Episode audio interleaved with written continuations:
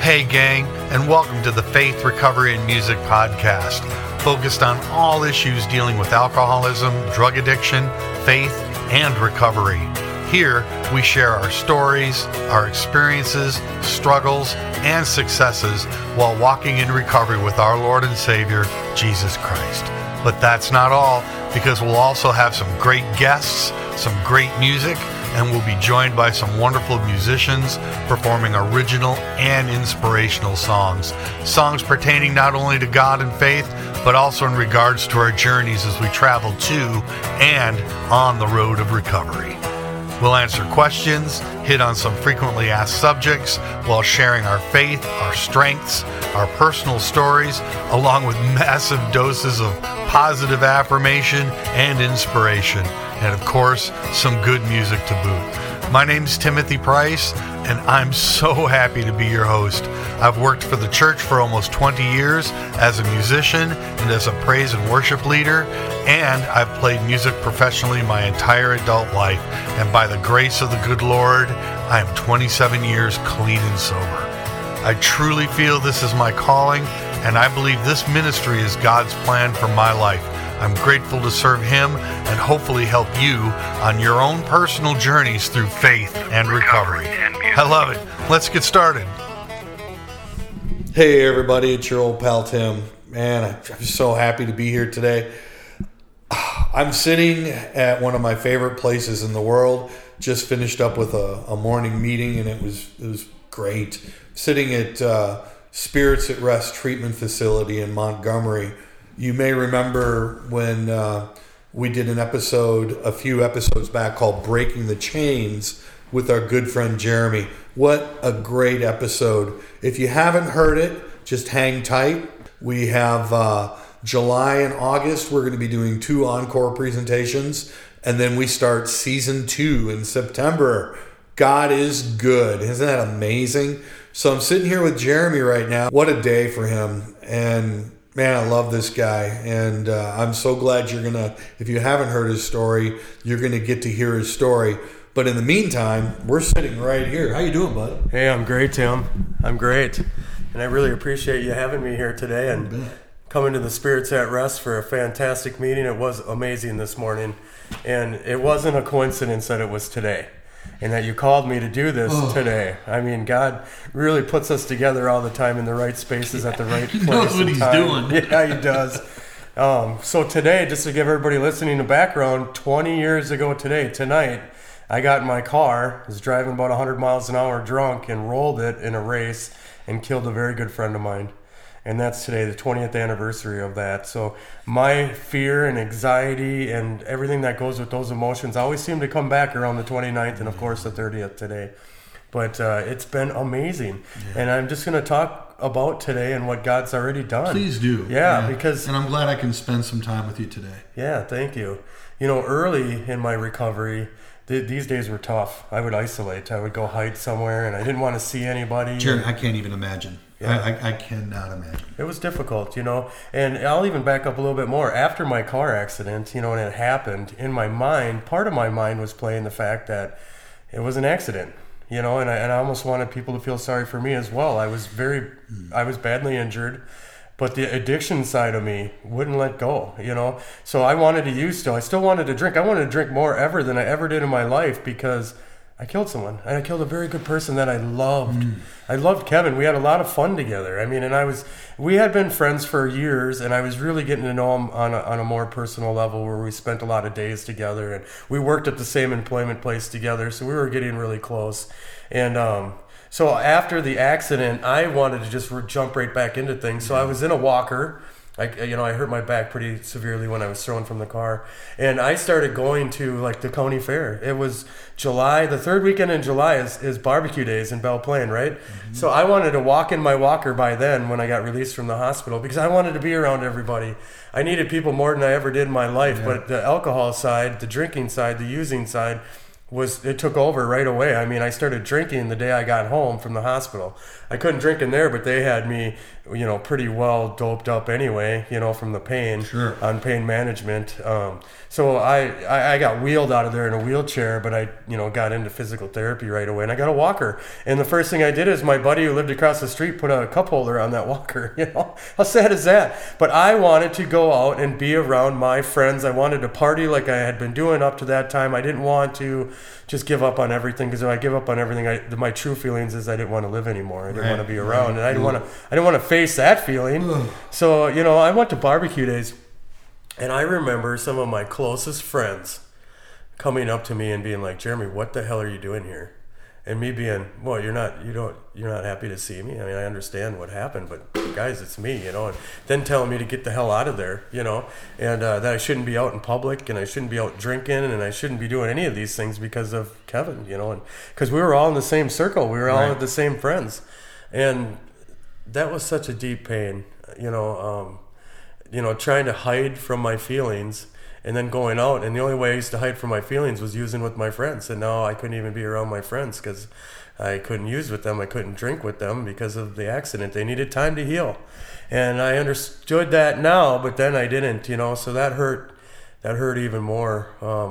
And that brought me down. That brought me down a road of pain. And when I get hurt and pain, then before recovery, I would get violent, you know. So there was a lot of fighting and a lot of bad things happened in a rough, small, about 6-month window there.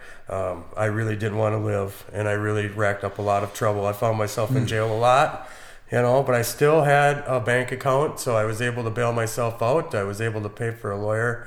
And then it was about month 7 after the car accident when I was charged with criminal vehicular homicide, 3 counts. But I already had racked up several felony charges before that anyway. So, I mean, that was just, you know, that was just icing on the cake, I guess.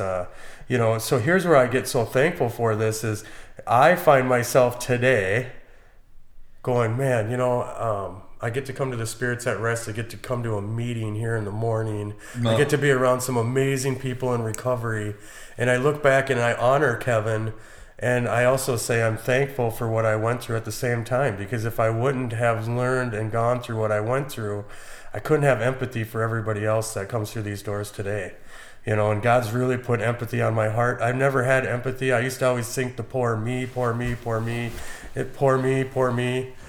But now I got to tell you, I think to myself, how can I help somebody else? And the only way I can do that is by coming to these meetings and by opening the doors at the Spirits at Rest here and helping people in recovery every day. And then reminding myself how I got here and what it took and the steps it took to get healthy. And I will tell you that God, at first I was still so mad at God for the car accident and just for taking my brothers before that in death, and then the car accident, and then not taking me. You know, how could I not have died then? How could he not have taken me? So I was even more angry with him. So when I went to prison, I worked on that, and in prison is when I was able to find God, and I was able to have him free me. And that was the first time I met the Holy Spirit. I think really let him in my heart. And I will tell you, you know, today I'm thankful that I can look back, and in prison I allowed the Holy Spirit in my heart so I could have empathy, so I could care for the people that come in here. And the way I can honor Kevin is by hoping that the folks that we help get sober now don't ever get behind that wheel and don't kill a loved one that they love or kill somebody else's loved one. And that's how I can give back the rest of my life and to stay sober myself. I made a promise to Kevin that I would not use again, because I know if I use again, I'm going to cause the same chaos and problems that I did before, you know. So like today is not a day of poor Jeremy, you know, and because of the program and because of God being in my heart and the Holy Spirit, I don't have to have a poor Jeremy attitude. I get to have a how can I help attitude. What can I do for service? Who can I help? You know, those poor me's have gone to the wayside quite a while ago. But that took a lot of work too. I'm going to tell everybody who's listening right now, if you're feeling it and you're in it, it takes a lot of work. I recommend when you have tough days, putting on a podcast, some positive podcasts like Faith, Music, Recovery, one of my favorite. There's a lot of them out there. I like Positive University. I like Comeback Stories. There's so many of them. So when I'm having bad days, I will listen to podcasts. When me and Tim are done with this today, there's going to be some podcasts playing, and I'm going to be making some signage on positivity for people here. I can tell you that. That's how I'm going to honor June 30th. But it was June 30th, 2001 that happened. So when you're listening to my story, it really is the most impactful thing in my life. But when you listen to the podcast itself, you know, it's a small portion of the actual story, but it's the biggest reason of why I am living in service and why I care so much and why I thank people every day. You know, and now it used to be, poor me, why am I living? God, why did you let me live? This is ridiculous, F you, and all the hate and hurt that goes with it. You know, now I go, I look at my 4 kids, I look at my wife, I look at the spirits at rest, and I go, God, thank you. I see why I'm alive now. I know why I'm alive, you know, why I made it through that. That is some good stuff. I got to tell you, if you haven't heard Jeremy's story, you need to keep listening, because as soon as we're done here, it's going to kick right in. You know, it's amazing to me how this man has turned his life around, and he's full of faith and he's full of action. He works hard. He helps others.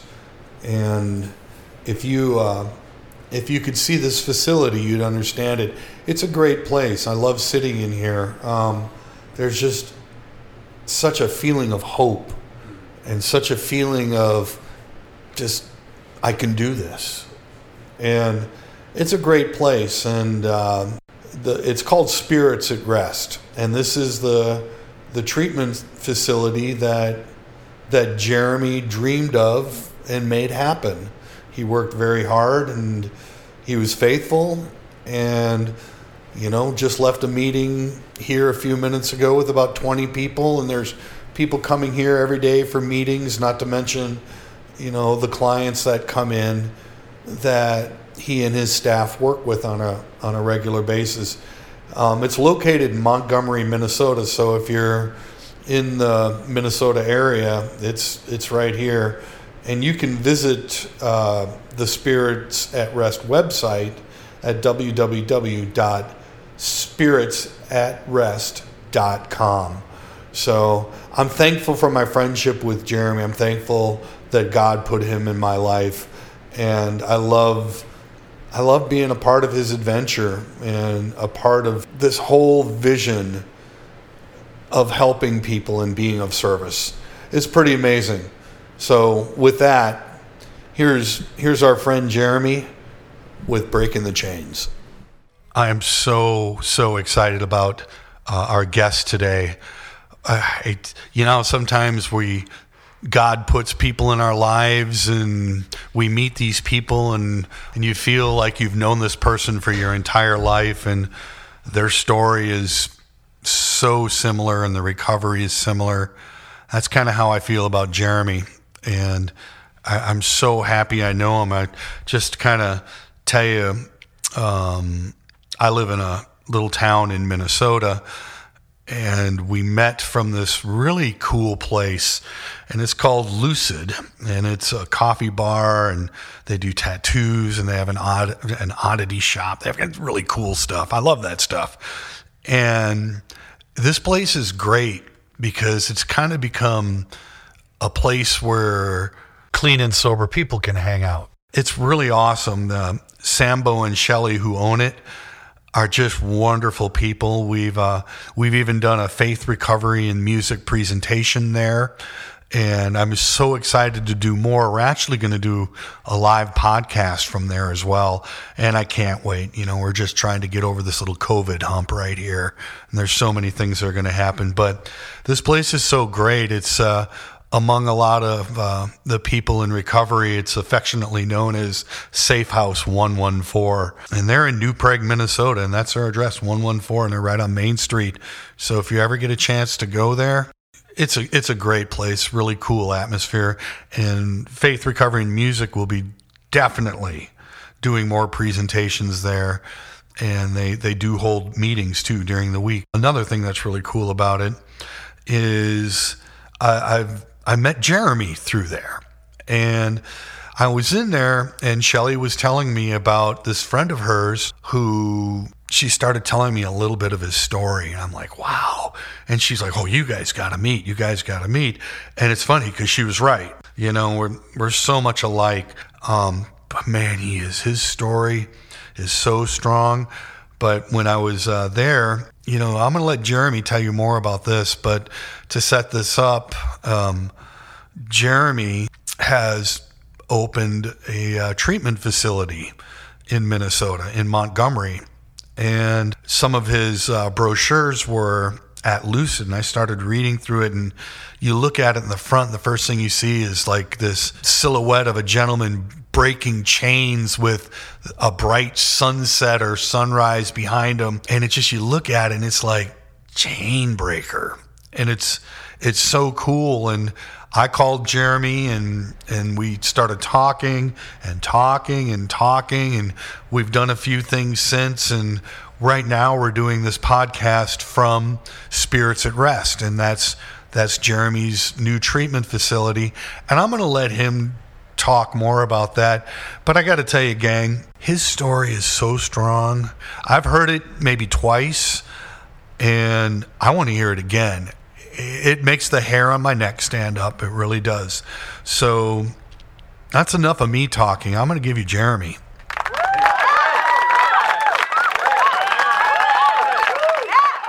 Hey, thank you, Tim. Appreciate that. Appreciate our relationship. You know, I would love to throw out a big shout out to Sambo and Shelly. I'll tell you, I love those guys. I love what they created with their tattoo parlor and their oddities there.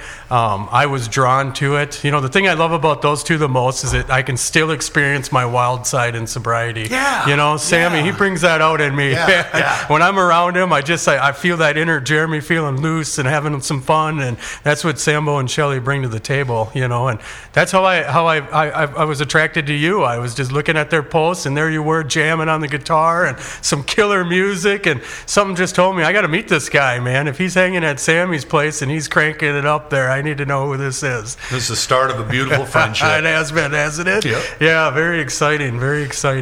You know, in recovery, we need that. You know, in recovery, I need people that can still inspire Jeremy to be Jeremy, you know, and not have to be anything different than that. I can still be kind of the chaotic, wild Jeremy, and still enjoy my life without the drugs and alcohol. And I mean, that's what makes friends like yourself and Sam and Shelly and the numerous others I have in my circle important. I totally get it. You know, I think that's one of the misconceptions for recovery in the beginning. I think I at least, you know, whenever I talk like this, I'm usually just talking about me, you know. But you know, the fear before you know, your whole life can be in complete turmoil. Yes. And we're the kind of guys that don't look into the abyss. We jump in head first. You know? Cannonball! Yeah. Absolutely. The abyss! Right. You know? And I have had more adventure in my life during sobriety, but it's real adventure. It's like, it's different. It's an adventure that makes a difference in my life, in my faith, and in other people's lives who are in recovery. And you know, I didn't get a degree in music until after I, you know, had a couple years clean and sober. It's I try to tell people, this is where the adventure begins. I know for a fact that Jeremy and I could sit here for hours on end and talk about life and faith and recovery, and we'd be here for about 6 hours easily. So what we're going to do now is we're going to have a little bit of music, and then after the music, we're going to come back and Jeremy's going to tell us his story.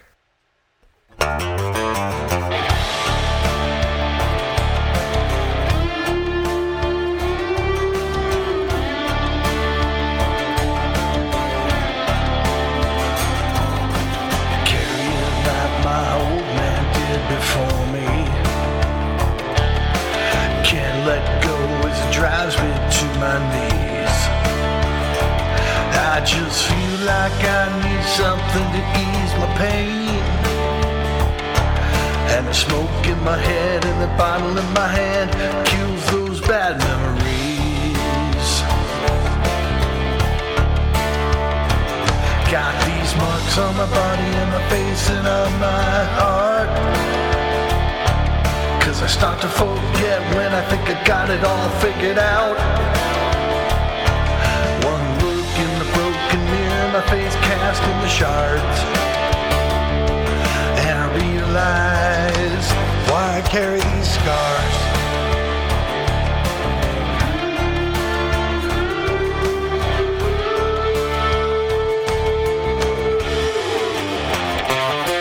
Weighs heavy on my back and it says I'll never be free.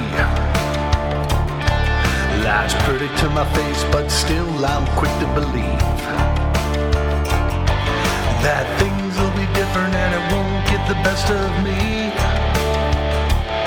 But when it crosses my lips, I lose my grip, and the fear is all I feel.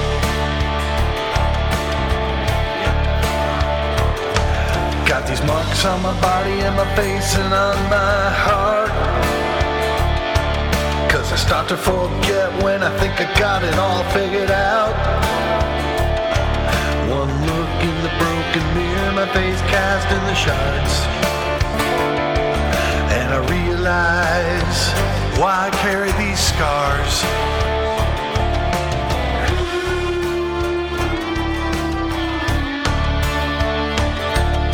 Scars. I've walked this road for half my days, all in all.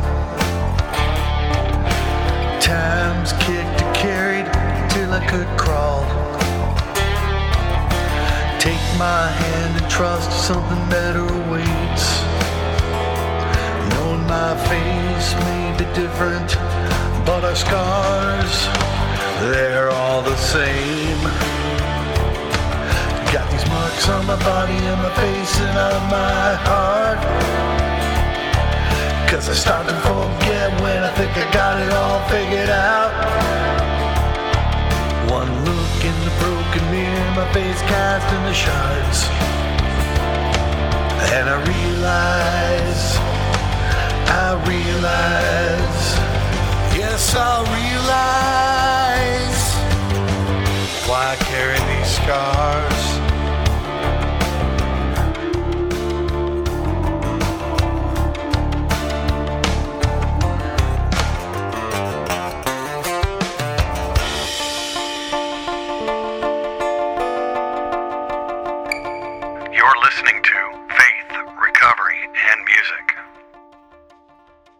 All right, I want to hear your story, Pat. Let's talk it. Okay. You're on. Boom. This is my story, and it starts off similar to most people in recovery. And I'm going to tell you guys right now, I'm thankful for recovery. I'm thankful for the amends that I've been able to make, because when I tell this story, some of the areas in it I look back at, and it doesn't hurt anymore. Right? I can just talk about it with a feeling of love and knowing that we've moved past it, and it's not something that I bring up in a resentful way. So when you're hearing my story, understand that recovery can take you through a story like this and understand the peace from it, to understand the love from it, just to be able to help. But so my addictions started very young. I had a very split family, so meaning my parents were divorced, and we were middle class on both sides. My dad was a farmer. He remarried when I was probably 2, and then my mom was married and divorced 3 times. And my third stepdad, the third time, I was probably 6 when he came into my life. So, at a young age, we were bouncing back and forth. It was hard to find love, right? It was hard to find, guidance, even at a younger age. And the hard part, I think, was my dad. I loved being around my dad at a younger age, but because of custody battles and fighting and whatnot, I spent a lot more time with my mom. My mom was amazing, loved us, but my stepdad had no love for us kids. So I'm going to pause right there just a second and tell everybody that's listening to this video right now, or listening to this podcast, that if you have kids and you are feeling nothing but love for them. Great. If you're not, give them a hug and understand that, because a lot of these addictions, a lot of these problems stem from a young age, and they just kind of hang with you. And with me, it was exactly that. As I grew into a teenager, I just didn't feel the love. I didn't feel like I was wanted. And I was raised a Lutheran. So first through eighth grade, I went to a Lutheran school. So God was in my life all the time. I mean, in the school, we would be reading the Bible, and we'd have to memorize passages every day. So I was very familiar with the Bible, and I felt like I was in a good place, right?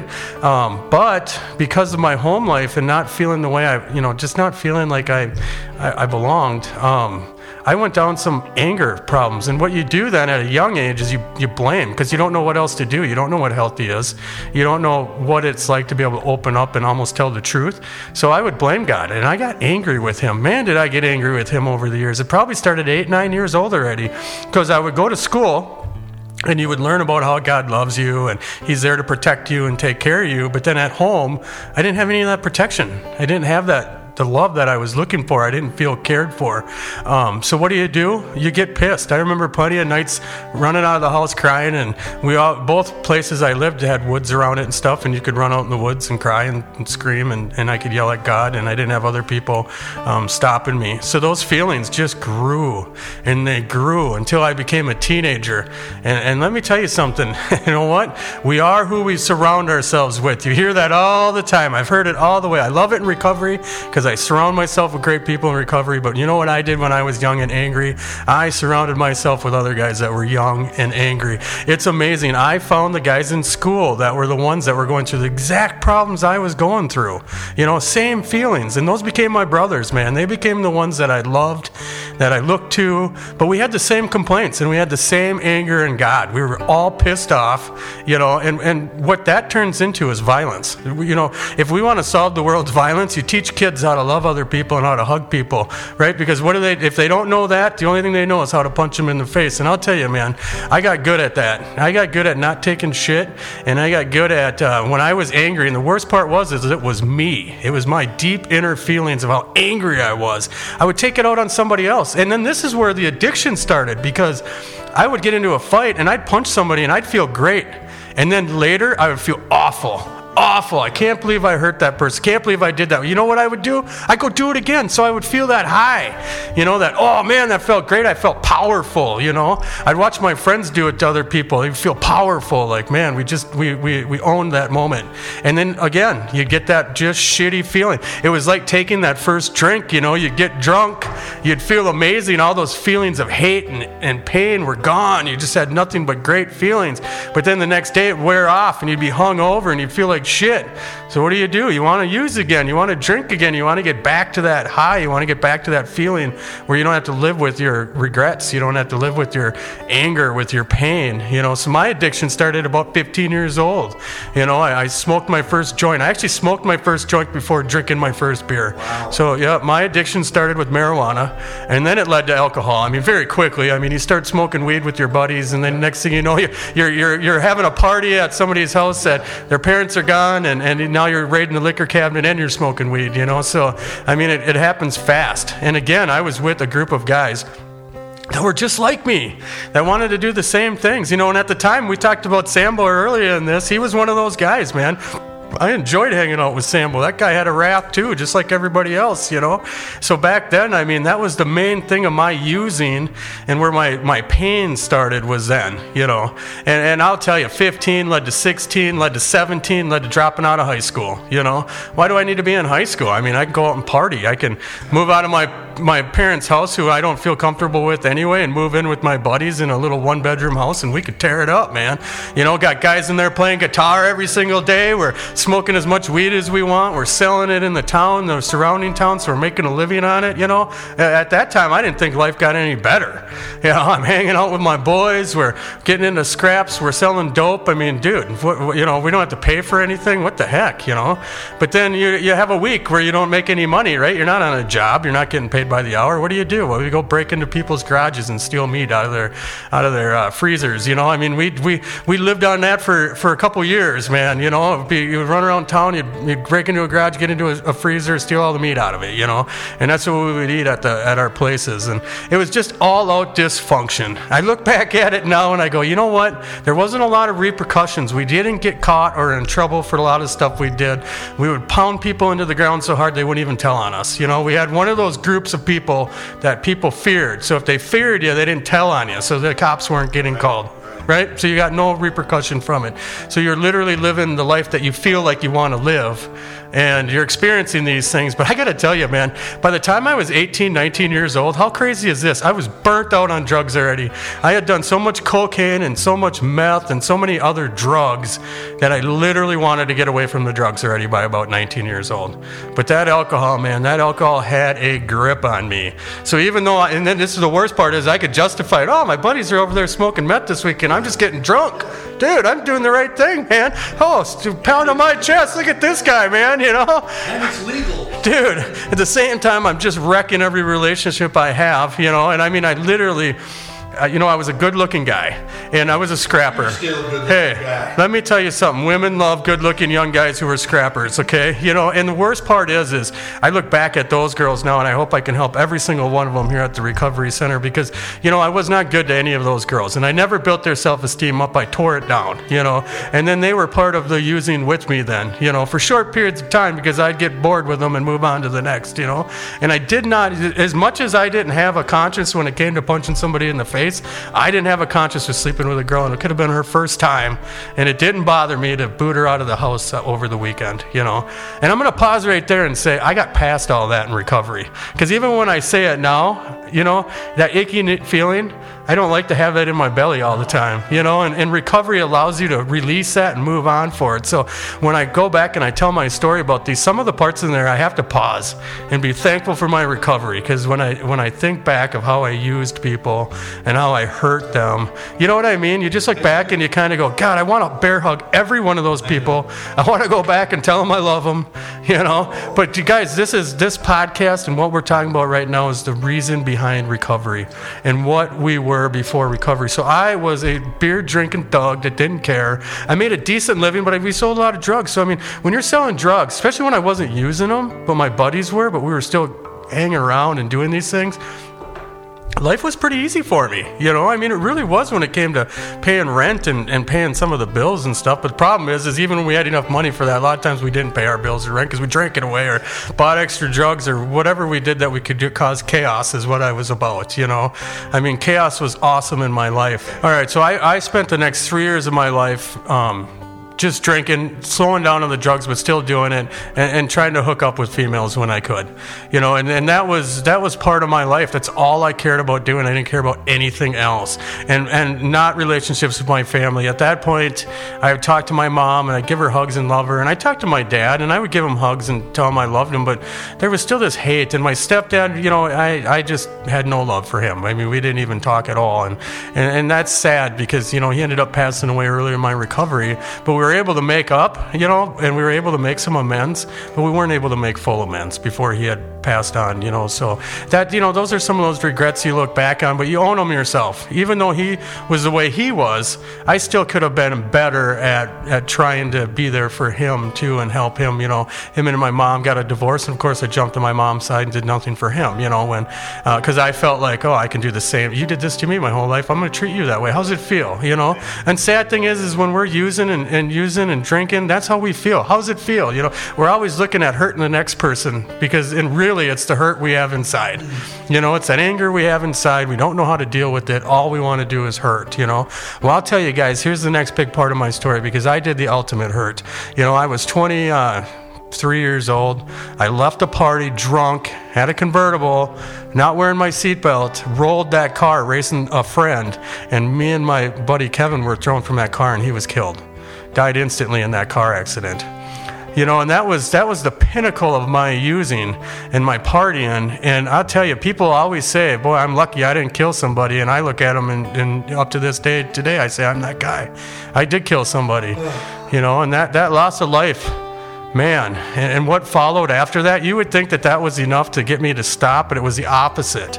You know, I was scared. You know, when you get scared and you don't know how to deal with your feelings, I remember right after that trying to talk to my mom and even try to talk to my dad. I tried to talk to my brother. Me and my brother have a great relationship, love each other. My other brother, my stepbrother, my stepsister, same thing. We have good relationships. I tried to talk to them and nobody could help. They'd all look at me and be like, I don't know how to help you, Jeremy. Like, I don't know what to do about this. This is powerful, right? And so what did I do? I did like any good alcoholic addict was going to do. I did more. Man, did I drink a lot more. Then I got into way more fights. You know, that I was charged with 3 counts of criminal vehicular homicide. There were felonies. In about an 8-month time, I had stacked up about another 8-9 felonies on top of that because I was getting into bar fights. One person got stabbed in a fight that I was with another friend. I mean, just some of the worst things in my life happened in that 8-month period afterwards. And the worst part of it all is, and I hope that whoever's listening to this can maybe get this out of this, is talk to somebody, because I didn't know how to talk to anybody. I had nothing healthy in my life. I didn't know what a healthy environment was. I didn't know what healthy conversations were. I didn't even know how to open up anymore. All I did was bury everything deep down inside and just hold that anger in until it exploded while I was drinking or doing drugs, you know, and that just caused so much pain in that time because I did not leave the town. You know, when you want to act like a thug and you want to take that power, well, I wanted to do the same thing after my car accident. I stayed right in the town that where Kevin was from, and everybody was mad at me, and they deserved to be mad at me. I drove that car that night and I caused that car accident where he was killed, but I didn't leave that town. I stayed right there. I wanted people to say, listen, I'm Jeremy and you ain't going to do anything about it. Then fuck you, sorry, you know, screw you guys, right? You know, and that anger came out again, and that just drove me to the ground. And this is where my recovery story starts. So guys, you can see how I led up to this and just the things that have happened in my life. But I got put on a monitor where I had to blow into a breathalyzer, right? And literally, this is how good of friends I have at this time too, that were my using party and friends, but some of them I grew up with that weren't using and partying as hard, is I would have to call in the night before for a color. And if my color was called, I had to go in the next morning and take the breathalyzer test. Oh, wow. And I'm drinking hard. And one night my color gets called. I walk across the street to one of my buddies who's a straight up thug too. He wasn't scared of anything, right? And I said, dude, I need you to go into the police station in Shakopee and blow for me. Tell them you're Jeremy Garris. They don't even ask for an ID. And they didn't. You just walked in, said your name. They crossed it off on a list. You blew in a breathalyzer. My buddy Joe walked right in there, man, blew in that tube, came back out, and I passed. We went and got wasted, right? I mean, that is the pinnacle of addiction right there, right? Instead of saying, oh, that was a close one, maybe I should stop drinking. No, we went and picked up 40s at the store. It was probably 9, 10 o'clock in the morning, started drinking that day, you know, just to kind of forget about it. My color could have gotten called again that night, but it didn't, you know. But it was probably another month or two after that of just continuing to push the limits that my color got called, and I just happened to be up in Elk River. Nobody was around that next morning. You know, I probably drank half a liter of Windsor that night before, and I went into that station that day and just said, I'm going to blow on this thing. I'm going to pass. I drank a bunch of, you know, water and drank a bunch of stuff in the way. Put a penny in my mouth, like they always say, right? Doesn't work. I went in there and I failed, you know, and right there they took me to jail. That was March 8th, 2002. It was the last time I ever drank or used drugs. So, you know, that day I went to jail was the last time I used. I'll tell you, what hit me hard was when I was in that county jail and looking around and feeling more superior to all the people in there, you know, and don't F with me, still having that attitude. Yeah. And then getting back to my cell and just breaking down because literally the whole world is sitting now on my shoulders saying, dude, you have 3 criminal vehicular homicide charges hanging over you. You have a felony stabbing, you know, felony fighting with a weapon, somebody with a stabbing. You have other felony fighting cases and robbery, charges of robbery because we broke into a guy's house and kicked his ass, you know, said that was robbery. You broke into the house, you were going to rob him. So, you know, I had this felony charge and all this all of a sudden sitting over me, and deep down in my heart, I still think I'm a good person, you know. I still think like this shouldn't happen to me. That this is just horrible. But it just kind of all sank in while I was in that county jail. I just remember crying. I cried for like 3 days. I just couldn't stop. It just seemed like all the pain and everything that I was holding inside was coming out, man. Just coming out. And I cried. And somebody looked at me weird while I was crying. Was like, you know, get in their face. What are you gonna do about it? I'm crying. So what? You know what I mean? Like walking around the jail doing that and kind of looking forward to somebody getting in my face. Can you believe that? I walked around that jail just crying, bawling, wanting somebody to get in my face. I could punch him in the face and try to feel like Jeremy again, you know. And the worst part was I was finally feeling like Jeremy. You know, at that moment, I was finally, that was me. That was me with my raw emotions. That was me. Actually, my body was breaking down and saying, dude, you got to deal with this. We can't hold this inside anymore, you know. And I sat in that jail for 35 more days, not thinking I'm getting out. My case had just started. I thought I'd be in there a year. That's what my lawyer was figuring, about a year before we actually went to trial for the crim vehicular homicide. And I got lucky. After about 35 days, I was able to see a judge. And I went in front of that judge and I bawled and I said, I need treatment. I need help. I remember saying that, I need help. And I remember her looking at me and going, I believe you. And I'm going to give you 30 days to get into a treatment program, and we'll release you today, Mr. Garris. And I just remember bawling and calling my mom. But here's what else I remember. And some of the things I hold in my life is I walked out of that jail that day and wasn't even handed a sheet of the local treatment centers in the area. Not one person in that county jail offered me anything. That you do all the footwork. Well, yeah, but who's going to do all the footwork? I just was so broken. Yeah. That my mom and me did the footwork. But I would imagine how many people walk out of that scenario, yeah, and they're off to the races. And I easily could have been off to the races. And I had 30 days. Imagine what I could do in 30 days, you know, partying and the different trouble I can get in. And I thought about it at first. When I first got out, I thought about that. Well, if I just run, I can go to different states. Nobody can find me. I'll go to South Dakota.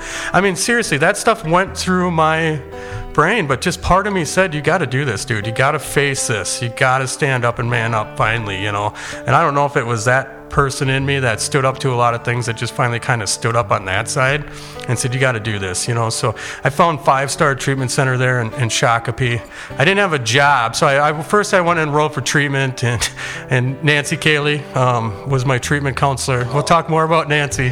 Nancy was amazing, but, you know, I tried to tell her right off the bat what my treatment program was going to look like, and she just kind of snickered, said, okay. And then she then told me what the treatment program was going to go, and it was fantastic. And then I needed a job, and I remember, and this is where God kind of just started coming back into my life and saying, Jeremy, I got a plan for you, because I walked into Shakopee Dodge, and I was a great salesman, right? And I'd been selling cars for years already, and I made a good living at it. And I walked into the office, and I filled out an application, and I have all this hanging over my head. I'm going to go to prison. I need help, though. I need to go to treatment. I need to make a living while I'm doing this. I remember walking in there and looking at that sales manager who was interviewing me and saying, listen, I'm going to be the best salesperson you have here. I will be on the top of that leaderboard, but you have to let me leave from 9 o'clock in the morning till noon so I can go to treatment and get help drinking.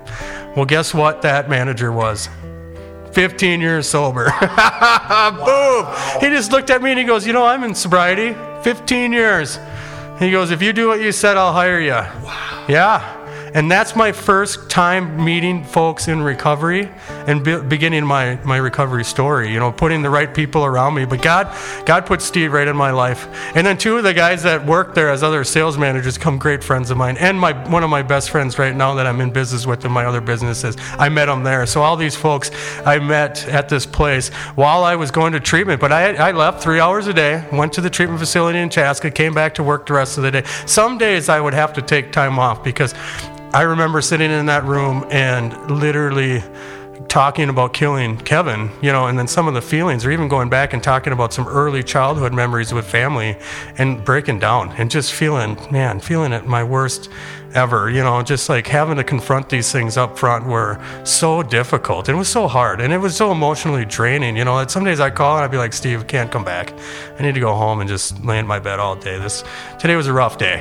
And, you know, I did what I said I was going to do at the car dealership. So they were always good. They're like, no problem, Jeremy, you can come sell a car tomorrow. I'd be like, yep. And I'd go home and I'd talk to mom. And, you know, and I'd do a lot of crying. I did a lot of crying that first 2-3 months of sobriety, you know. But then I finally started to break myself down. I started looking at Jeremy. I started realizing that Jeremy's got to take whatever happened in my life. I got to take responsibility for it. Even if somebody else created it, I ain't moving past this until I own it. Until I can look at the part of Jeremy and say, dude, you did this. Not that this person did it to you, but you did it. You need to own this. It's the only way you're going to move past. And I remember being so honest in that treatment program. I remember saying stuff that I would never say in my life, you know, and just throwing it out there in the middle of the group and having people, you know, did he just say that? Yeah, I just said that. That's what I went through. That's what I experienced, you know. But just having that honesty. And that's what people in, I started going to AA meetings, and that's what everybody said. Listen, you got to have honesty in your life. You have to be truthful. And I remember for the first time in my life, not being a thug, not being an asshole, not running on those emotions, but actually just being Jeremy. Yep, and I started to feel God, man. I started to feel love. I started to feel what recovery was about, right? And I started to get it, and I started working my steps. And thank God that that program was about an 8-month-long program, and it was the first 5 steps.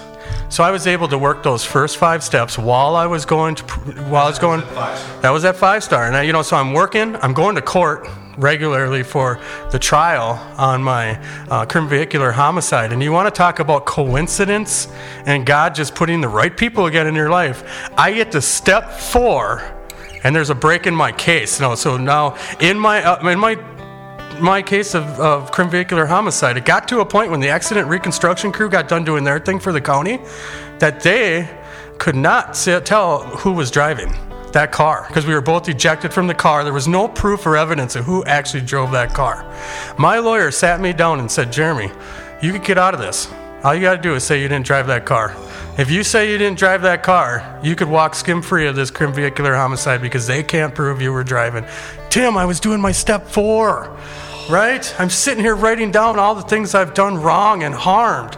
So at the same time, I'm flushing the toilet of the inside Jeremy, and here I got a way I can lie. I can lie and get out of this. Well, you know what? I didn't. Yeah. I didn't. I looked at him and said, no, I drove that car. And I remember going into court and saying, I drove that car. And they extended that out to that accident reconstruction. That was part of the plan of my lawyer, was me go to treatment, them extending out the trial long enough to, because they knew there were certain points in this case where there was no, it's hard to prove. And if I would just take one way, I could walk away from it, but I couldn't do that. I needed to own it. And that is when we talk about tests that God give us, those hard ones, that when we take it, we pass that test, we're blessed. That was one of my first hardcore tests. And I passed it. That's a test. Yeah, I manned up and I said, no, I drove that car. Yep. And I'll tell you, I felt, it was like such a relief. It was such a relief working my 4th step too, man. I mean, because I had so many resentments and hate, and just from an early age, I bottled it inside and I didn't tell nobody about it. Well, when I worked my 4th step, I let it all out, man. I mean, I put that down on paper. I mean, we had these big legal notebooks, and I don't even know. I probably filled half of one up, you know. I mean, I just did not hold anything inside. I was completely honest, right? Then you do your 5th step and you graduate. So I did my 5th step. And the best part about your 5th step is you went into a dark room with a pastor, and you talked about all that, everything in your 4th step, and then you burned it. You literally burned it, man. So I walked out of there going, oh my God, I can't believe I said all that stuff out loud. Felt so refreshed. I can only imagine, because like that feeling after doing that. Yeah. And I mean, you're walking through some serious challenging tests or whatever you want to call it.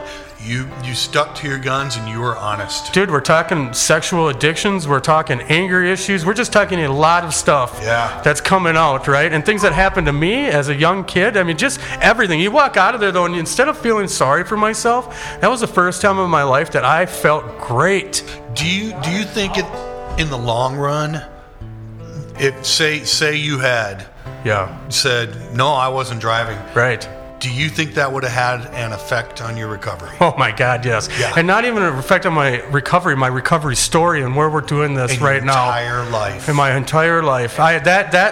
That moment is one of those moments that shaped my life. And I'll tell you, man, I'll tell you how powerful this is, because I know, told right? You about the hair standing up in the back of my neck. Right? Wow. Exactly. You know, and we have to look back at moments in our lives all the time and realize when things went really good and when things went really bad. And we adjust ourselves. That's the beautiful thing about recovery is, in recovery, you're constantly looking at you, and you're constantly looking at ways that you can improve your attitude and your life and everything. So I'm very blessed. I feel very blessed to be in recovery. I wish more people, even people who didn't have drug and alcohol problems, understood what recovery was and just had to walk it. Like I'm raising my kids in it, and they're not even, they're 8 years old, and twins that are 4, and they already know what addiction is and absolutely. Recovery is, because they need to. And I want them to understand that working on yourself is a good thing. You know, I use recovery tools and my faith and everything in every walk of my life. I mean, it's what keeps me clean and sober, absolutely. But, you know, I need to, I call it my bag. I need to reach into my bag, you know, because, you know, that old Tim, I mean, it's a daily thing, you know, because some days that old personality will rear its head, and we have to be diligent and constantly work on that, reach into the bag and say, well, I should have responded instead of reacting to that, because, you know, I get it. Dude, 100%, man. You know, and it was there. And again, that was such a big life-changing. And I'll get into this of why, because it was one of my first times learning what faith was. And I had to put myself out there by saying I drove that car. I took accountability for it, but I also had to take accountability of what happens next. Yeah. Now I am truly guilty of this. But the minute I admitted that, I just admitted guilt. I just said, yep, I'm guilty. And it expedited everything. And the timing of it was me graduating treatment to about a month and a half. They set off my sentencing because basically I'm graduating and I told them I was driving. I just pled guilty basically. If I say I'm driving, I'm pleading guilty. So now it's sentencing, right? So that's what they did. They put my sentencing out a month and a half from that time of me admitting it. So you finished treatment? Yeah, I finished treatment. I was actually graduating when I admitted to driving the car. So I was right at the end of the program anyway, right? And so this is when life gets very beautiful. I get my coin, right? My graduation coin. And I'm coming on 1 year of sobriety. And I go to a meeting and I get my 1 year coin too, right? So I've been sober a year going through all this. And one of my good buddies at the car dealership said, dude, we should go dancing tonight. I literally met my wife that night. And the funny thing is, I mean, we have a great story. But, you know, I met her that night. I literally was going to talk to somebody else and she jumped in front of me, you know, and we joke about that to this day because she literally cut me off, wanted to talk to me, and I almost brushed her off at first, but she just was relentless, man. She was right there and she was beautiful, so I just said, okay, it's I'm like Jeremy charm, dude, right? So we ended up sitting there talking, and I literally, so my wife drinks, you know, and she had a couple in the bag that night, maybe that's what it was, that she was overly buzzed. And we were opening up, had talked about 15 minutes. I pulled out my 1 year coin that I just got and told her, I said, here, today's a big day for me. I'm sober a year. Here's my coin. Guess what happens? She goes to grab it and drops it. And I'm not kidding you, dude. It was like one of those episodes on TV where they kick the freaking diamond all around. Dude, somehow my coin bounces, rolls onto the dance floor, and literally people start kicking it around. It's like Indiana Jones. And I'm freaking out. I'm like, yes, exactly. I'm like, that's my 1 year coin. You know, I'm so proud of it. I'm piling people over. I'm not come over to find this coin, man. I finally literally went through about 30 people and got that coin, picked it up. I remember walking back to her going, and she's just giggling, laughing at me. That's awesome. Yeah, dude, and we hit it off from right there. I mean, we started dating immediately, but this is where it gets interesting. So my sentencing is coming up, right? Yeah. I've probably dated Kim for 2 to 3 weeks, and I'm feeling for her, and she's feeling for me. Like, it was instant. You know when they tell you meet the one? You're married, Tim. When you meet the one, you know it. Yep. I knew it. I knew it right away. Me and Kim, I wanted to talk to her. Like, dude, I was used to blowing girls off. I was used to, like, getting their number. When I wanted to talk to him, I talked to him. When I wanted what I wanted, I remember waking up the next morning, getting her number, wanting to call her. And I remember I went on a trip. We went out to Montana, and I called her every day I was out there. And that was 2 days after I met her. Yeah. I remember her thinking I was weird. She was like, "What are you calling me all the time?" I'm like, "I don't know. I just want to talk to you." She's like, "Okay, awesome, cool." Though. Yeah. So what ended up happening, though, was my sentencing was coming up, and I have all these other people in my ears. I still have friends of mine that were finding sobriety too, but we're thugs. I still had thugs for friends. Some of my friends were my deep friends from young, and I knew I couldn't be around them when they used, but I still want to talk to them on the phone. Some of them I couldn't just like totally ignore. I mean, we were friends since 5, and I remember talking to some of them because they'd done time, and they all told me the same thing, dude, don't have a girl, don't think about the outside, because I was looking at 4 years in prison. That was probably what I was going to end up getting, right? Well, you had a year in recovery. I had a year in recovery, so I was in the right, that very day. Dude, I was in the right state of mind, right? But you know, you did that, and I think that's important. Yes, I think you need that. Imagine that year. Yeah, you need to concentrate on Jeremy. Oh, and I'll tell you, we all need to concentrate on ourselves in those early stages. Let me tell you where it came in so handy. The honesty part was one of it. I remember having in my mind going, I got to tell Kim more about what's going on. She knew about my car accident, knew I was in court. I didn't tell her at first. I had sentencing coming up. And I didn't tell her that I'm looking at 4 years in prison because we just met. You know, and I wanted her to like Jeremy, not to, you know, right. realize everything else, right? So I remember opening up to her and just telling her, hey, this is what everything I have going on. And I remember looking at her and saying, I'm going to go to prison for probably 4 years. And my friends are telling me not to be with somebody, but I honestly can't feel like I could be without you, you know. And I remember opening up like that and telling her the truth, and it was so cool because she looked at me and we had this moment, and she told me, she goes, you know, Jeremy, I had nothing but bad relationships and guys who were abusive types of guys, and she said, I've never really had a good relationship where it was communicating. And I looked at her and I said, me neither. I said, all I knew was just how to react, you know, and have sex. I didn't know how to treat a woman. I didn't know how to talk to women. I really didn't. I didn't know how to like open up and really tell my feelings and, you know, what Jeremy was really thinking. So Kim was the first person to look at me and be like, well, why don't we try it? You know, maybe we can have a communication. And that's a real relationship. That was a real relationship. Again, you took the time to work on yourself. Yeah. Because I got to tell you, I wasn't capable of having any kind of relationship with anybody. Exactly. When I was an absolute mess. The only ones I could have relationships with messes like me. Yeah. That we're thinking the same way. Oh, we're pissed. Let's go punch somebody. Yeah. You know. So I mean, that was it. I needed those people, but now I had Kim. And here's what's nuts, man, is I got sentenced 2 weeks later after that conversation to 4 years in prison. It was either going to be 1 year in the workhouse, or they were going to give me 4 years. My lawyers were hoping, you know, I was going to get to 1 year because I'd been sober a year. Yeah. You know, nope, I got 4 years in prison still. And I got to tell you, I broke down. I remember crying in front of that judge. You know, they let you talk. And Kevin's family went up and they told what they were feeling. They had had that opportunity a couple times, and I'm glad they were. It was the first time where I could really feel all bad I hurt somebody. You know you killed somebody while you're driving. You know what you have, but you never actually get to feel the effects of the victims, the true victims, the folks that have to go on with life after something like this happens. So they all went up and, you know, said their part of it, you know, and their hurt and their pain. And I felt it, you know, I felt it hard, you know, and because I was in recovery, because I was sober, I was able to consume it. I was able to understand what they're feeling, right? Because I'm now feeling these feelings myself, and I know how to deal with them, right? So I get sentenced that day, and I'm bawling. I mean, I'm bawling right in the corner. I'm bawling because of some of what they had said. I'm bawling because I'm going to prison for 4 years, and you don't know how that feels unless you've been sentenced to prison, right?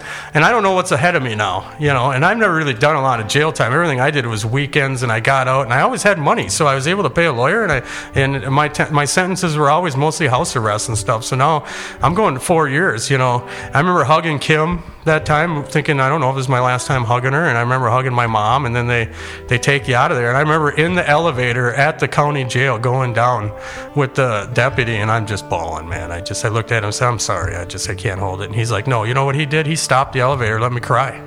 Yeah, he let me cry for a while before we went back into the cell with all the other guys, you know. But I gotta tell you, went back in that cell, I cried, and I still walked around there with my chest out like, what, I'm crying, what? You know, I still didn't quite have that guy gone, you know. It was when I got hurt, I still sometimes reacted that way, right? So I still reacted that way there. But then it sank in. I sat in that county jail for 2 weeks, man, and I realized, oh man, the next 4 years of my life are going to be in prison, even though, you know, I've done the right thing over the last year. And I'm so glad I did the right thing, because I got to tell you, Tim, I told my mom came and seen me in that county before I went up to St. Cloud, right? You know, and I told my mom through the glass that day, I said, Mom, I'm going to do something with this time. Yeah. I'm not going to go in there and be a thug. I'm not going to go in there and just act like a normal prisoner. I'm going to do something. God's got a plan for me. I don't know what it is at this moment, but instead of fighting it, I'm going to walk it. You know, I'm just going to try something different, right? So I get sent to St. Cloud, and as I'm going up to St. Cloud, you know, I got put in the hole, because that's where you start off. But yet I'm staying in the hole longer than other people. They're getting out 2-3 days. I'm in there after 2 weeks of being in there. I see my first caseworker, and he says, okay, he goes, here's where you're going to go. And he says, you're going to go to Max Custody Stillwater behind the wall. And I said, wow. I said, I'm going to go there for a car accident, right? And they said, it wasn't a car accident. You killed somebody, and your car was a weapon. And I had 33 custody level points.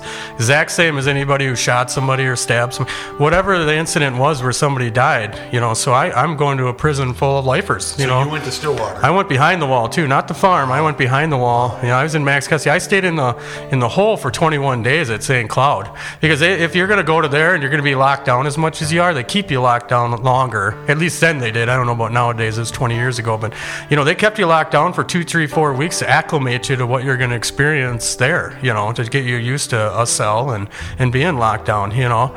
And I got to tell you, man, I remember in there, but it was crazy because as I'm in there, I'm not afraid and I'm not feeling this fear anymore, you know.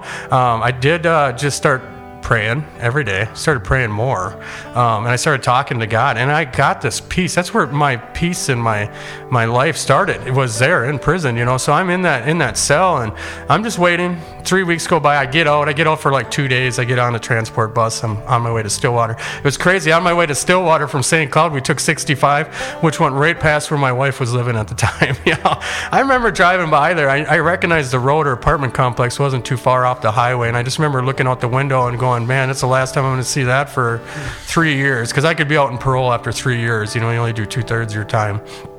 So I remember that hurt. I remember pulling into the back of Stillwater, man. The back of Stillwater is the most scariest place I had ever seen.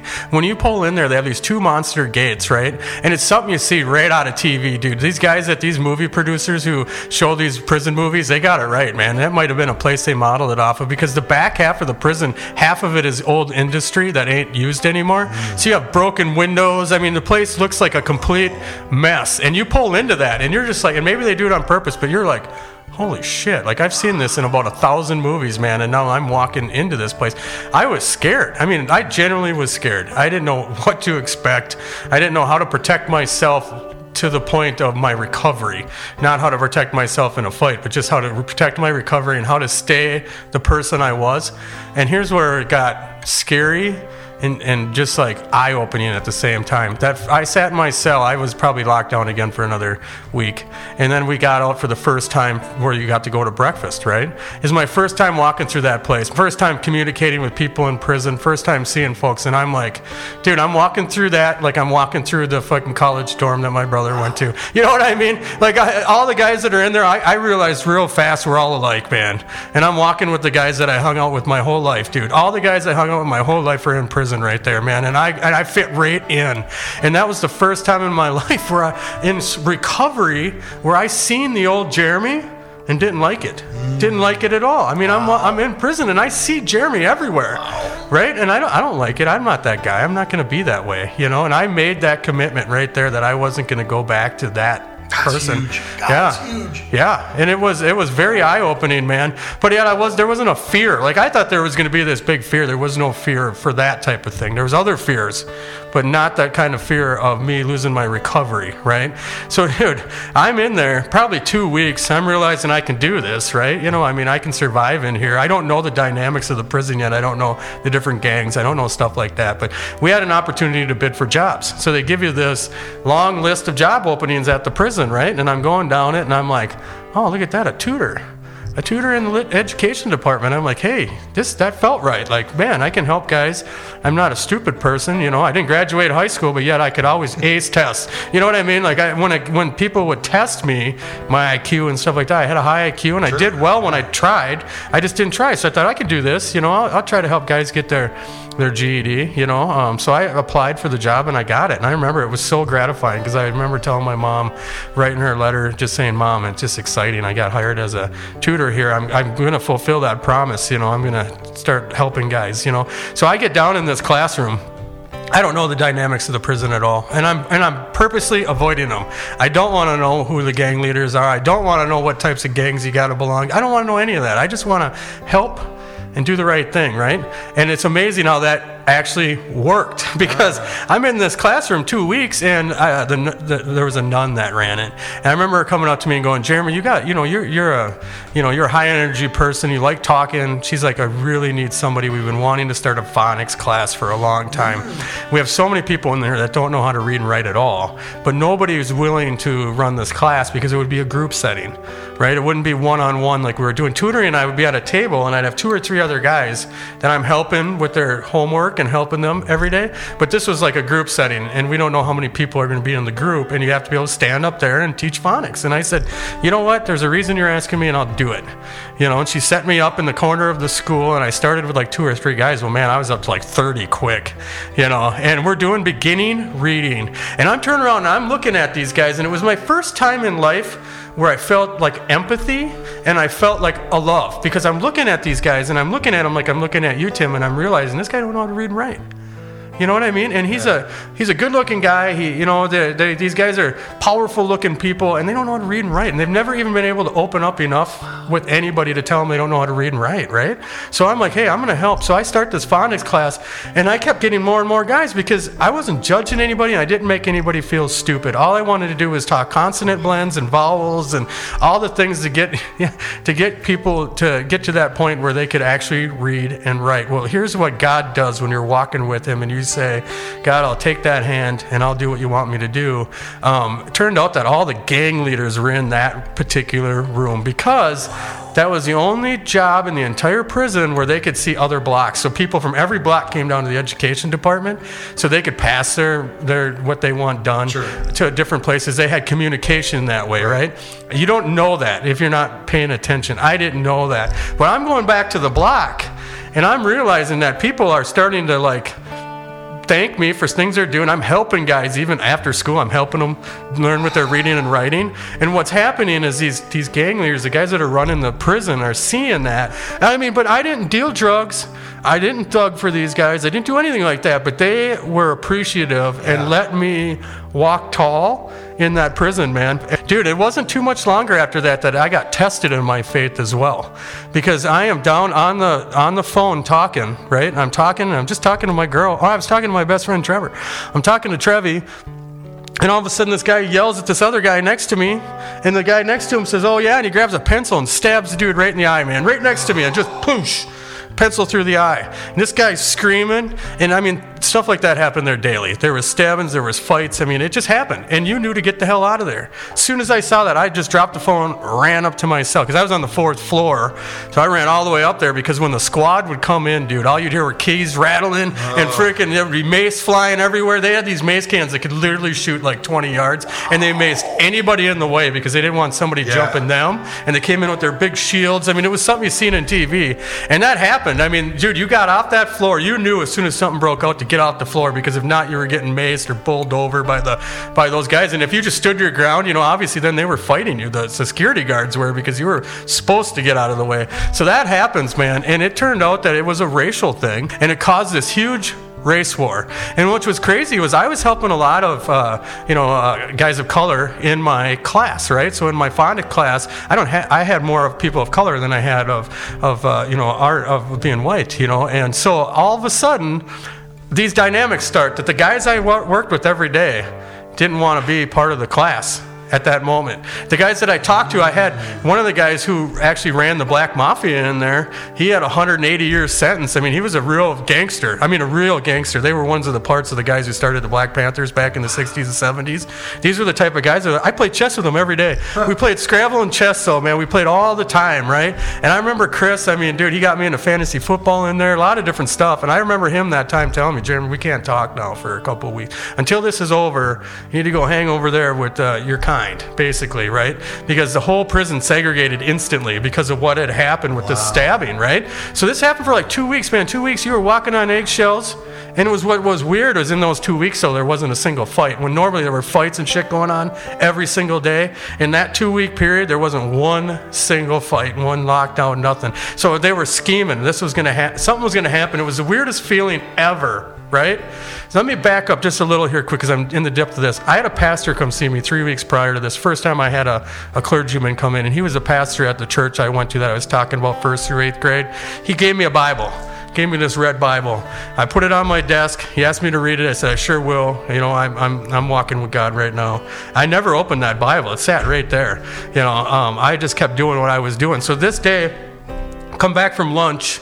Generally, when you go to the lunchroom and you come back, it's always single file or double file, and you had to go through two different sets of metal detectors to even get back to your deal. So there's guards, metal detectors, and then guards right by the doorway when you come in. Well, we're coming back from lunch one day, dude, and there's guards, and then there's no guards right by the door, and it's all the gang leaders. The guys that run the prison are right there by the front of the door, and the guards are on the other side of the hallway acting like they don't care. So this is that was the one moment where I was like, wow, these guys they got real power in prison, because they basically told the guards to go wait over here. We have to have conversations with people coming in. And I remember walking in, and the guy who was the head of the prison motorcycle bikers, they were called the PMBs, they had most of the power there, had said, you guys go get a weapon, because this huge riot is going to happen right now. And if you're not part of it, we're going to come find you afterwards. I remember him looking me in the eyes and looking at all the guys coming in and said, we're going to come find you afterwards if you don't come down on this block and fight with us. And I just remember going back to my cell, trying to hold back the tears, because I was so scared, because all these guys have life in prison. They're never getting out. I had 2 more years left in my sentence, you know. And if I do anything down here, they literally, what they do in prison, if you fight in prison, if you throw a knife, you do anything like that, they add the time afterwards. They don't ever write a consecutive, so it ends up being added. So, and I was getting out December 20th, 2005, 5 days before Christmas, man. You know, so I was like, I always had that on my mind, like I have to be good because I want to be home for Christmas 2005, you know. And so I'm just like going up to my cell, I'm breaking down. I literally don't know what to do, but I know that I've walked in faith, and I gotta have faith, right? Like, that's in the back of my mind, I'm thinking of that. But I get to my cell, dude, and I broke down crying. I'm so scared. I don't know what to do. Part of me says, I literally crying and kind of looking around, like, what can I make a weapon with quick? Because, you know, that part is in my brain. I'm like, I probably have to do something here. But I remember looking at that red Bible, man, and I literally looked down at that thing, and I just opened it, you know, and I'm like, God, I don't know what to do. And I opened the Bible, and I'm not kidding you, it opened right to Daniel in the lion's den. Ooh. Dude, I read the first 2 sentences, and all of a sudden the alarm of the prison went off, and all the doors electronically shut. They all shut. I didn't have to do a thing, man. Nothing. God protected me at that moment. I didn't know what to do, and I started reading that, and the doors, all of a sudden the alarms go off, the doors went down, the prison guards stood up for it. They stopped the riot, but it was God, man. God stopped it. Locked my door. So Tim, I'm locked in my cell. I can't open the door. The door is auto-lock. I'm protected. And that prison went on lockdown then, and stayed on lockdown for 3 weeks. I remember it was 21 days. We got out, finally opened the doors, but they brought you dinner. You just never got out of your cell. And they weeded out all the guys that were behind that were going to start the riot, send them to Oak Park Heights. Wow. It's my first time where God talked to me, where he said, Jeremy, you do the right thing, and I got your back. I got your back. And I just remember just... Even to this day, sometimes I tear up in thankfulness. So, you know, when people say there's not a God, there's not this, I challenge them. Because I tell you what, God was there that day. There is absolutely a God. There wouldn't have been a God if I wouldn't have seen it there. And the reality of it is, too, is that stems back to my car accident. That stems back to me going to treatment and then wanting to do the right thing instead of just getting by or still going back to that old Jeremy. I actually stepped out of that skin and stepped into somebody that wanted to help other people. And the minute I stepped into those shoes, God completely protected me. And, you know, I didn't have to do anything at all in that whole situation. And then when they got rid of those folks, it was almost like it never happened. I went back down to school and literally was able to start helping guys still with reading and writing, and life went on, you know. And I laugh at this because I was at Stillwater almost another year, and then they wanted me to go to treatment in Faribault, literally go through their Department of Corrections treatment before I got out of prison. They said I need to go through treatment, and I remember fighting it. I fought it hard. I said, I'm not going to treatment. I just graduated a year treatment program, and I'm helping people here. I remember literally arguing with my whatever the caseworker was, case manager. I remember telling him, like, why would you take me away from this? I've literally helped XXX get their GED. I'm proud of that. Like, I want to just walk out of Stillwater. Now, when I first got to Stillwater, I was scared of Stillwater. I didn't want nothing to do with Stillwater. Now, 2 years later, I'm fighting to stay. I don't want to leave. I want to keep helping these guys, man. And it was gratifying for me. Every day it was gratifying for me. And I actually felt like a real human, that I was giving back, and that love, that feeling, I had that, man. I was carrying. I didn't want to give it up. I didn't want to go to Faribault. I didn't know what was going to dynamics were going to change. So I fought it. Well, I didn't win, and they transferred me down to Faribault, right? And I was signed up to go to treatment, you know. So I would do my last year in Faribault. Well, I ended up working better for my mom and my now wife because they could come see me, and it was a way closer drive than Stillwater. And they'd have to go through the cities because they were living in Belle Plaine. So I mean, it was a nice close drive. So it worked out great for that. I got more visitors, and in the visit there, you could actually play cards, you could hug, because at Stillwater you were 6 feet apart. There was no touching. You got one little hug in a circle, and then that was it. You never got to touch again, you know. So here all of a sudden we could sit by each other. I mean, so there was its perks, but I didn't give up. I didn't say I wasn't going to help. So I literally applied for a job as a tutor and got hired into the department, and I got a great story about it, but it'll be towards the end about that, right? Okay. But I literally did the exact same thing. I spent 6 months helping guys in recovery, or helping guys learn to read and write, and then treatment came around, and again I was just like, God, treatment, man, you know, I just did all this, but it was needed, you know. God said, you need this twice, man, it needs a stick, you know? So when you get out on the street, you know, you actually live what you're doing in prison. And I went through a program. Their program was 6 months, and it was cool. I mean, and what's neat about it was the treatment program I went to was 5 steps, you know, the first 5 steps. And you talked spirituality, you talked about all these things. Their program was a cognitive program. So it was like why your brain does this and why you think. And a lot of it was boring, but some of it made me go, that's kind of cool. I didn't know my brain fired that way. I didn't know, you know, that my timeline from sobriety, or from before sobriety. I'll tell you this real quick. They had this one... they had this sheet of paper, and it had a big long timeline. They wanted you to write on it, right? And you could put as many things as you want on there. So I filled it up, man. I filled it up, and I had all these different things. But it was crazy because on my timeline, and I didn't even get this, like didn't even sink into it. You had to put it on the board, and you had to stand in front of the whole treatment class. And our treatment class was about 40, 50 people, so it was a big room. And I remember having to stick my piece of paper up there and then talk about all these different things I put on there. And it was insane, man, because I literally had probably 15 different things that impacted my life, and everything up to a certain point was all negative. Negative, negative, negative, negative, negative. Sobriety date. And then I had about another 15 things. Positive, positive, positive, positive, positive. You know, so imagine that. Dude, right? But it was the first time it sank in. I like looked up and I could see it.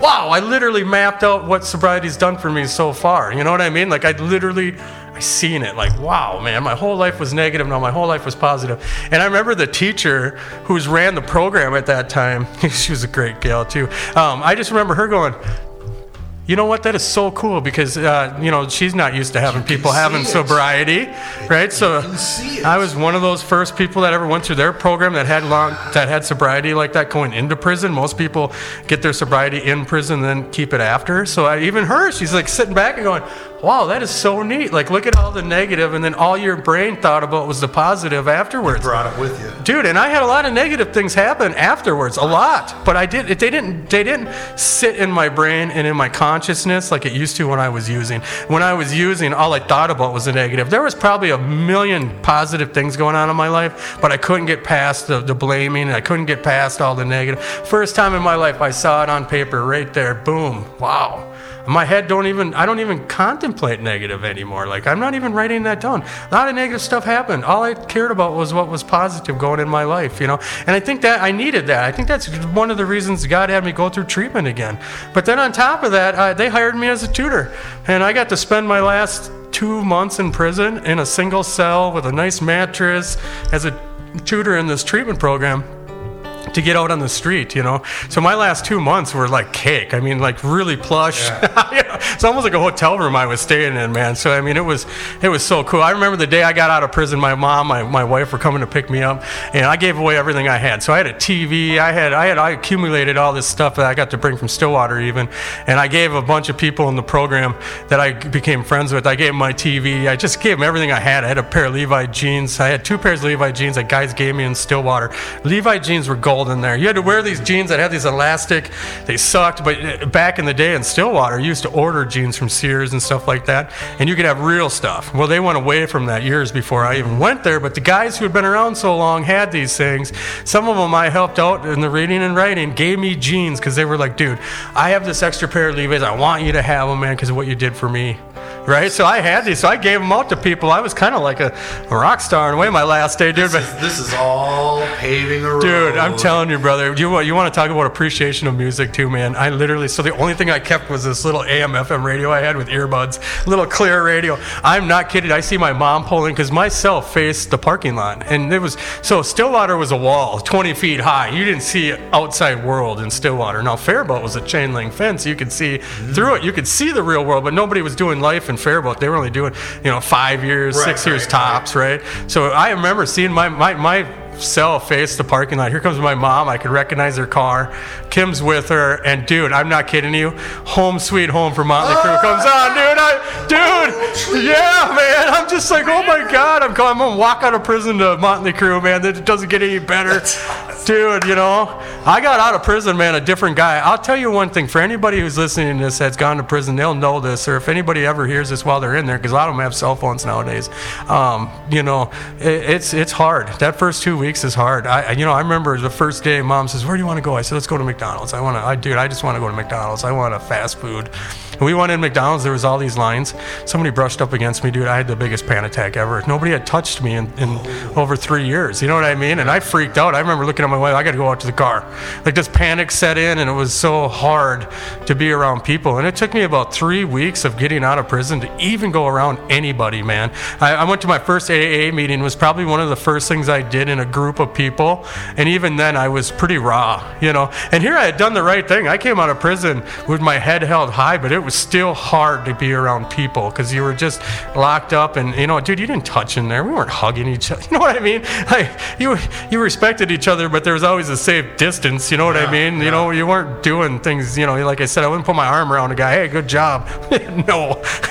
Maybe a high five here and there, but usually it was a handshake, you know what I mean? You gave yourself a knuckles bump, So touch was weird. It was weird having people touch me again, or just a hug or anything, or even, dude, telling my mom I love her was tough. Even I told her it on the phone all the time, but it was just different seeing her in person. Sure. You're just getting back to that again. But I tell you, my wife was so scared. She spent the last month thinking that I was going to leave her, like I was going to go to prison, and then I was just going to dump her. I was just using her through prison, because I think her friends were telling her that. So be careful, because that happens to a lot of girls, So what I did, went and got a diamond ring, man. I talked to my adopted dad, and he helped me buy a diamond ring, and I put it on her finger right away, so she knew I wasn't going nowhere. Yeah. Now, how many kids do you have now? Dude, we got three and a fourth on the way, man. Four, yeah, I know you got one on the way. Yeah. I got an 8-year-old. I got twins that are 4, and now I got one on the way. So I'm so blessed. Dude, I got to tell you, man, one of the things in recovery that you're blessed with is, for the longest time, even when I got out of prison, I didn't want kids, man. I had family members who had kids. I had friends who had kids young, and it just seemed like kids were a pain in the ass. They were a lot of work. That's how I thought then. Now they're the biggest blessings in the world. I can't imagine not being a dad. I could have 10 more. And I'll tell you guys, for all those folks that aren't sober right now, or just getting into recovery, and their kids are, at any age, you can still look back at them and tell them you love them. Because the one thing I've learned about kids, man, is I've even got off on my kids, gotten pissed, yelled at them, then later felt bad about raising my voice. But the one thing any kid longs for is you giving them a hug and telling them you love them, and even saying you're sorry. So anybody in recovery still has that opportunity. They didn't lose out on their kids. Yeah, when we when we're wrong, we promptly admit it. Dude, right? That doesn't exclude children. I thank my dad, and I thank a lot of people a lot nowadays in recovery, even on some of the things that weren't the right things, right? I thank them, because now I know how to be a great dad. And so here, I'm going to get into my recovery story a little. I married my wife, and I spent 10 years. Dude, you're knee deep in your recovery. Oh, I'm totally knee deep, but I mean, your recovery is fabulous, dude. I had some real challenges, and I've had to learn what faith is, but I had to learn what faith was in prison. So I've been able to take a lot of those circumstances and say, well, if God did it for me in prison, he's going to do it for me out here. I just have to believe, And so me and my wife, we went on about 10 years before we had Elsa, and I became a sales manager at a car lot. She got her nursing degree, and we would be considered successful relationship successful. We have a healthy relationship. We would consider not done with you yet. Dude, totally not. So we would be considered successful as, you know, following the what's that term? We were following the Johns. Neighbors? Keeping up with the Joneses. Sure. We would have been great at that for a lot of years. We were really good, and we were kind of the Joneses for a while, even, you know.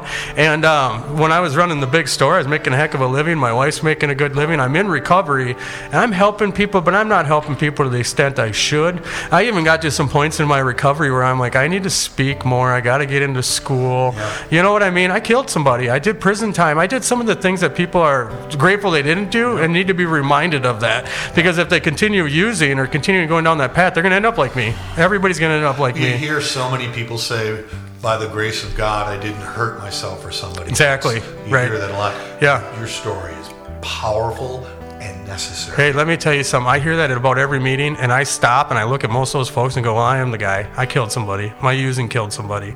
And it just instantly attention. But I have learned that that's important. That's what God did for me, because now I can take that moment and say recovery's awesome. Yep. I have everybody's attention. Now I can spin it into what the positiveness is out of recovery. Because unfortunately, you go to a lot of meetings and people are not always positive. You get more negative sometimes than positivity. We know. That's part of it. It is part of it, because you want to dump it there and then leave, you know. Yeah. But I like to take that moment and grab people, bear hug them, and say, listen, you continue on the path, you're going to end up like me. But if and that's what we try. And that's what I love about you, and that's what I love about the Spirits at Rest, and that's what I love about Faith Recovery and Music. Yeah.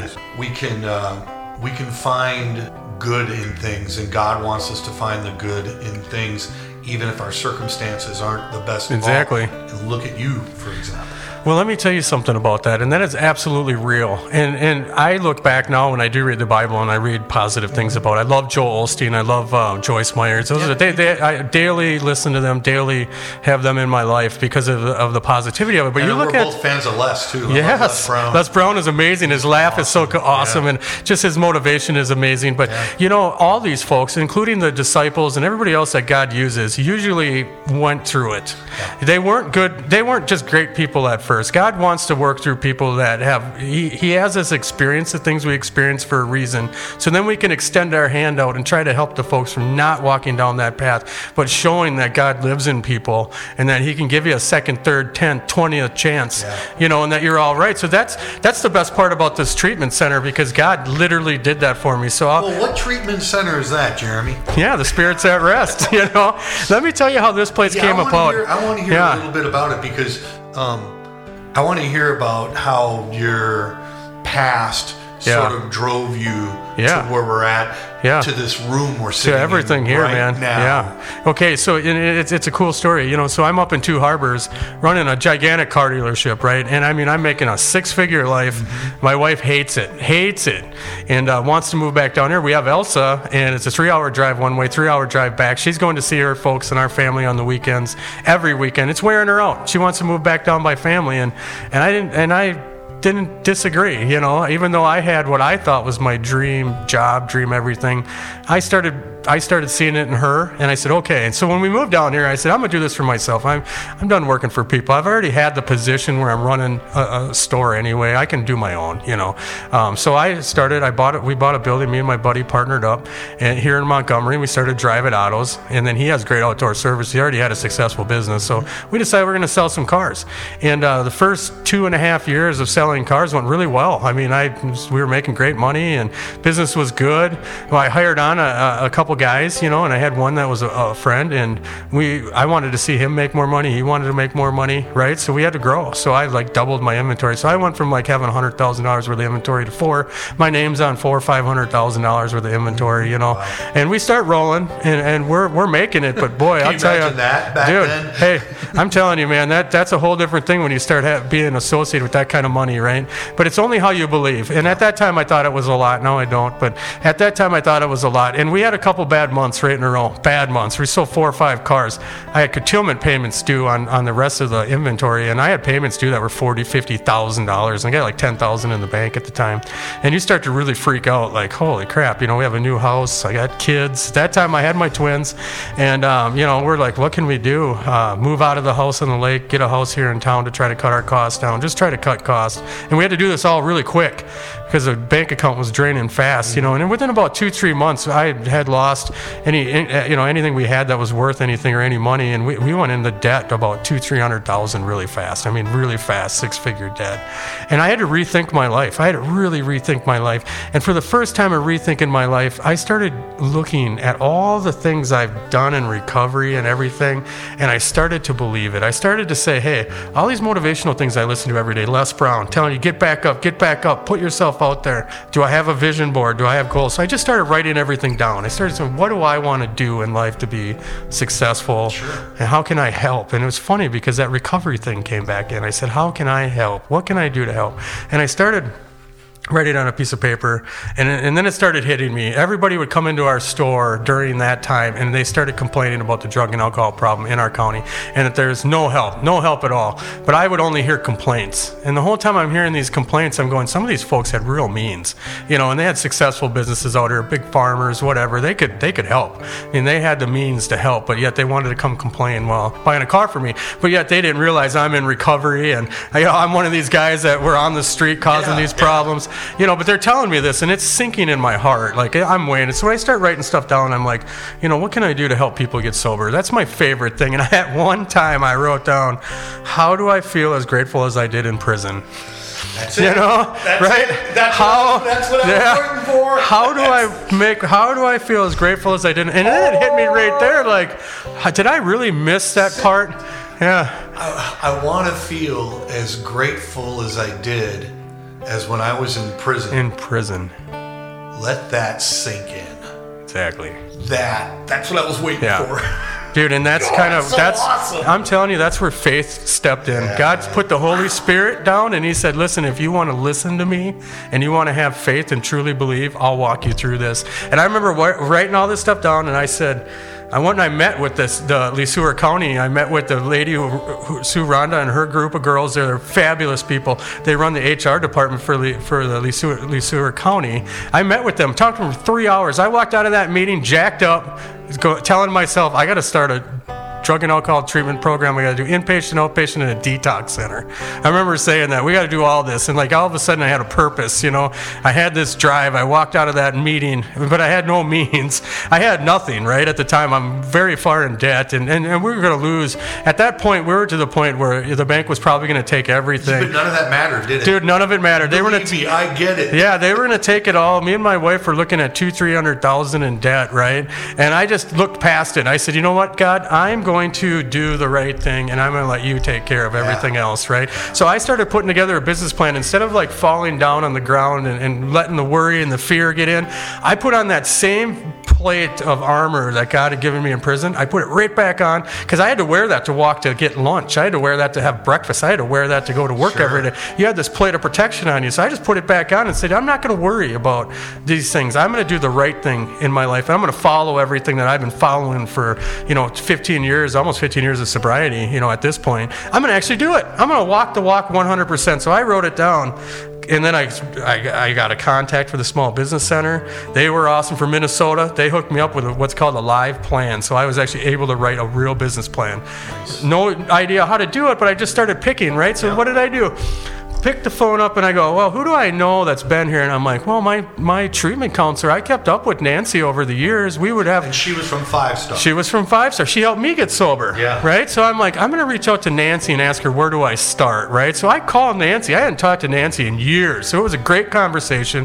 She knew that I was sober. She lives in the same area that I'm from and stuff. So she had known that. And we had kept in some contact. Hadn't talked for a good 5 years. She was really happy to hear me. And she goes, I'll come down to your work and let's sit down and talk about this, and then we'll come up with some ideas. And she goes, I'm going to bring Robert Stafford. And she said, Robert was the one who owned Five Star, if you remember him. I'm like, oh yeah, I remember Robert, because he would come in from time to time, and he had been doing it 40 years. He ran his own facility and really grew it, and she brought him.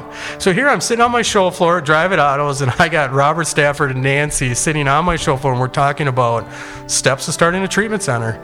And we talked for like 2 hours, and he gave me basically every single step of where to start, who to contact, where to grow. And I just started. And at the same time, I got all this hanging over my head, and I have maybe 2 months to get this on paper and to put this together before the bank really comes down on me and says it's challenging, right? And it was like I'm worried about that, but I'm not. I'm like, I just have to focus on this. If I focus on this, and I'll say it again, that day Nancy and Robert left, and they were at the door, and I said, Nancy, help me to feel as grateful as I felt in prison. I want to feel like I felt in prison. And I remember she looked at me like with this huge smile, and I said, I know, ain't that crazy that I'm saying that out loud? She's like, dude, and instead of like just saying that, she looked at me and she goes, no, Jeremy, that's recovery and God is love. Yeah. And it was just like, dude, boom.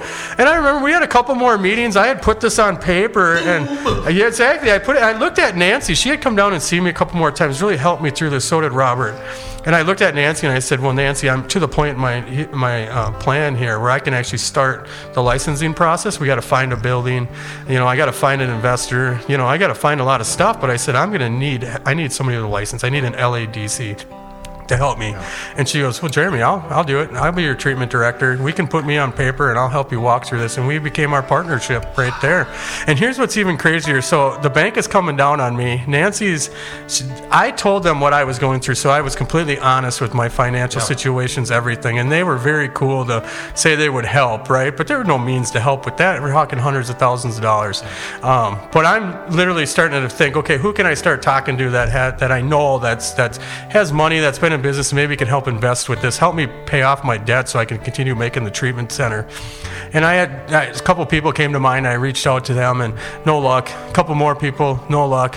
Well, here's what's crazy. So my now business partner, we had bought our house room. They had owned all the property out there. Well, a couple years ago, I sell zero turn lawnmowers too.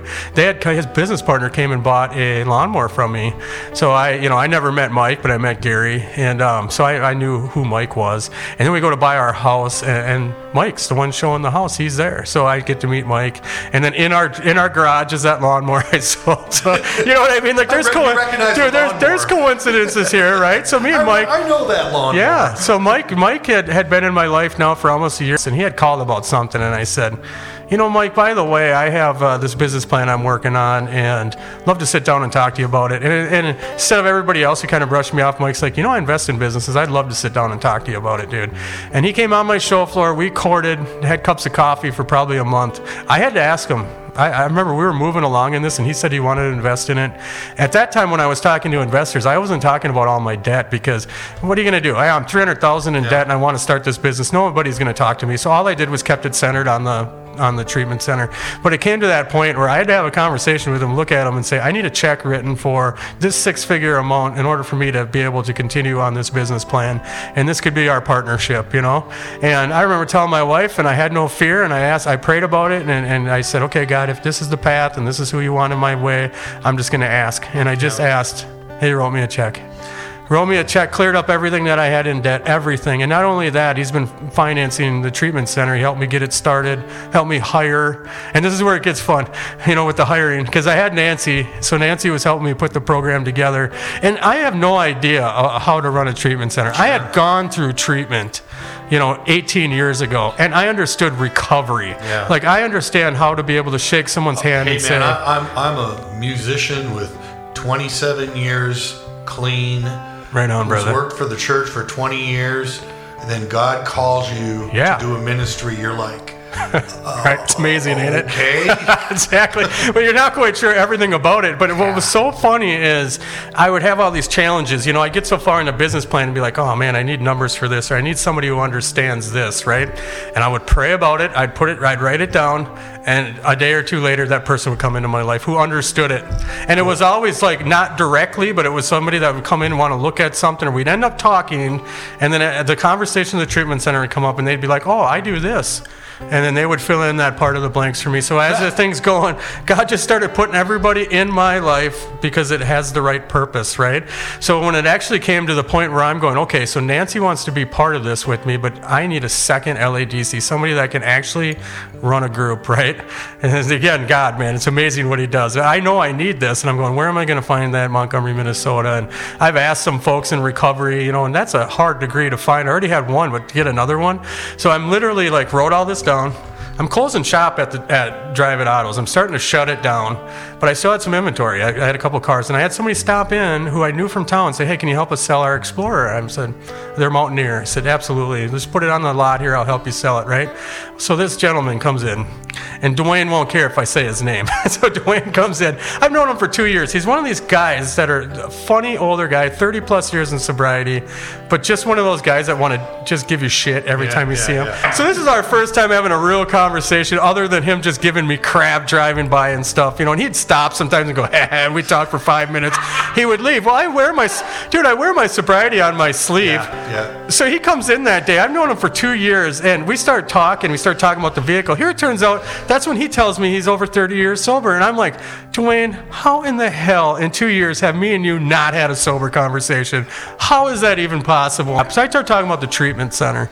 And I said to him, I go, you know, you wouldn't know anybody who's in LADC, would you? Kind of joking around. He goes, matter of fact, I do. So I just smiled. I said, there you go, God. I mean, like just these different steps of how he's showed me he's holding my hand right now. And here it ends up being Huey. And one of the greatest guys I know ends up being the guy with the degree. So here we are today. You know, what's crazy is Hugh, extremely intelligent guy. Yeah.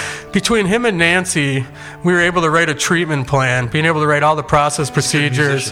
He's a great musician. Everything that we were able to do to accomplish the Spirits at Rest came through those two people. I had the idea of culture. All I thought in the back of my head was, and the reason for all the signs here and everything was, the one thing about Five Stars, when I had a bad day, you know, Nancy really got in deep, and I talked about something that really was deep. Sure. You know, I would walk out of there, dude, in tears, hurting. And the treatment center had just bare walls. It was just an old house they converted into a treatment center. There was nothing on the walls. And some days I was having a bad day, but two other people in the group were having a worse day. So they got all the attention. And I would walk out of there feeling rough. Like, you know, I needed to say something. I didn't get the opportunity. The culture of this place is that reason alone. I want people, when they're having group and they're working with a counselor, if they don't get their opportunity that day, I want something.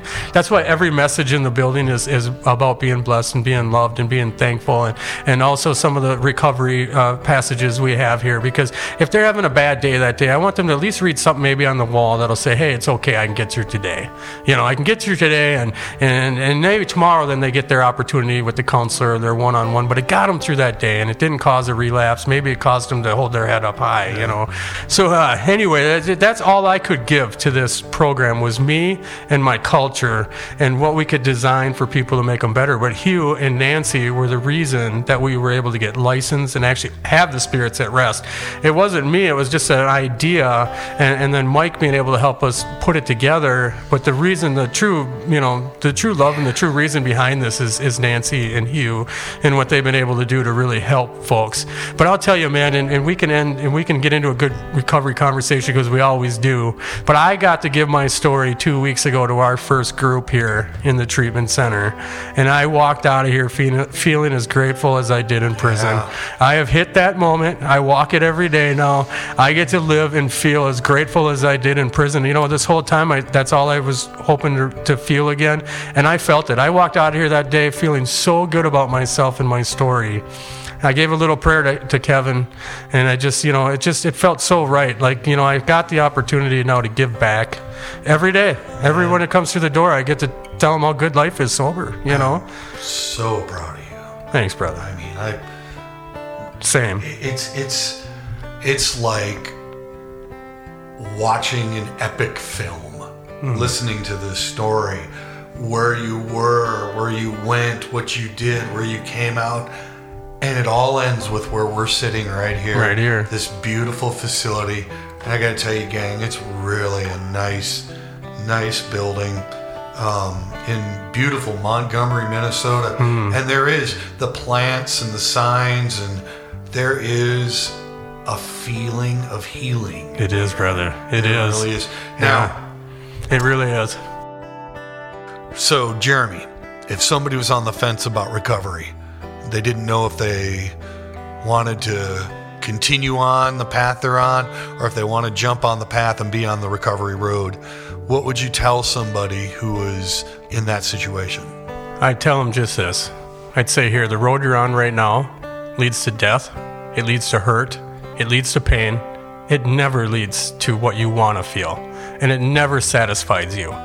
But if you give me the opportunity, you give us the opportunity, you give recovery the opportunity, I promise you one thing. You're going to feel love.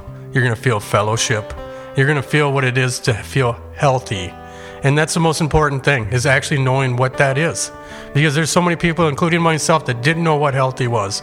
I had no idea how to love somebody. I had no idea how to open up to them and actually be able to tell them the truth.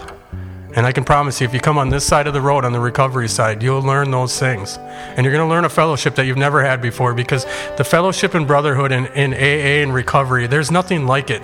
I have never met a group of people in my life that would give up everything and stop what they're doing to come to your house and talk to you about how great recovery is. And that's what you meet. I mean, the fellowship, it's amazing. And you're missing out.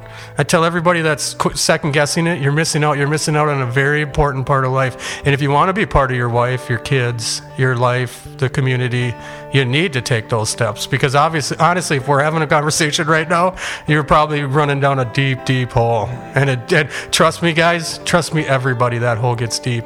You think you're in it deep? Wait till you kill somebody. You kill somebody, that's a deep, deep, deep hole. But I will tell you, there's a ladder. And there's damn good people that will help you walk up that ladder, even if you kill somebody. And you're proof. Yep. You're proof. Yep. I'm looking right at you. You're right. You're proof. Man, look, can we end it with a quick prayer? Yes.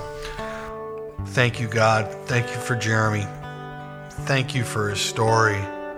Thank you for his courage. And thank you for Spirits at Rest. And thank you that he's in my life and we're brothers in recovery, and we're brothers in faith, and we're brothers of always, we try to do the next right thing, and we work our sobriety, and we want so badly to reach out and help and let people know that there is help, and there's help all over the place, and you don't have to live in that abyss. You don't have to cannonball in like we did, and you can have a great life. You can have a great life of faith, family, friends, recovery. You can have it all. We're so grateful. We pray all of this in the powerful name of Jesus Christ our Lord. Amen. Thank you, Jeremy.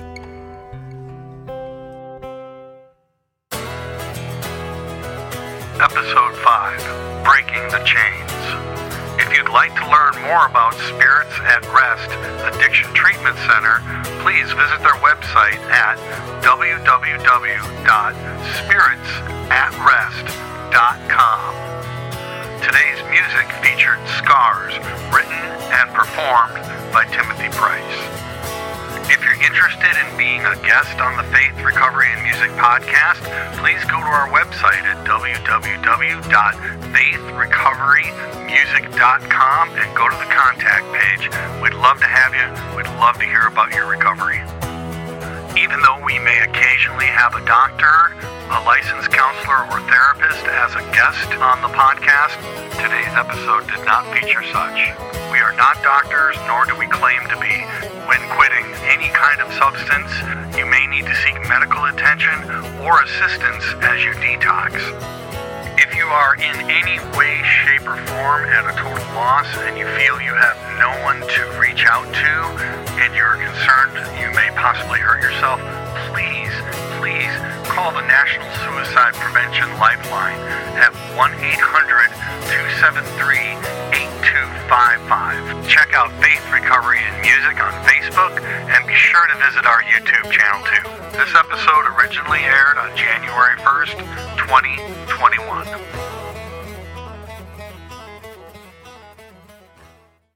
This has been a Faith Recovery and Music Encore presentation, originally airing July 2nd, 2021.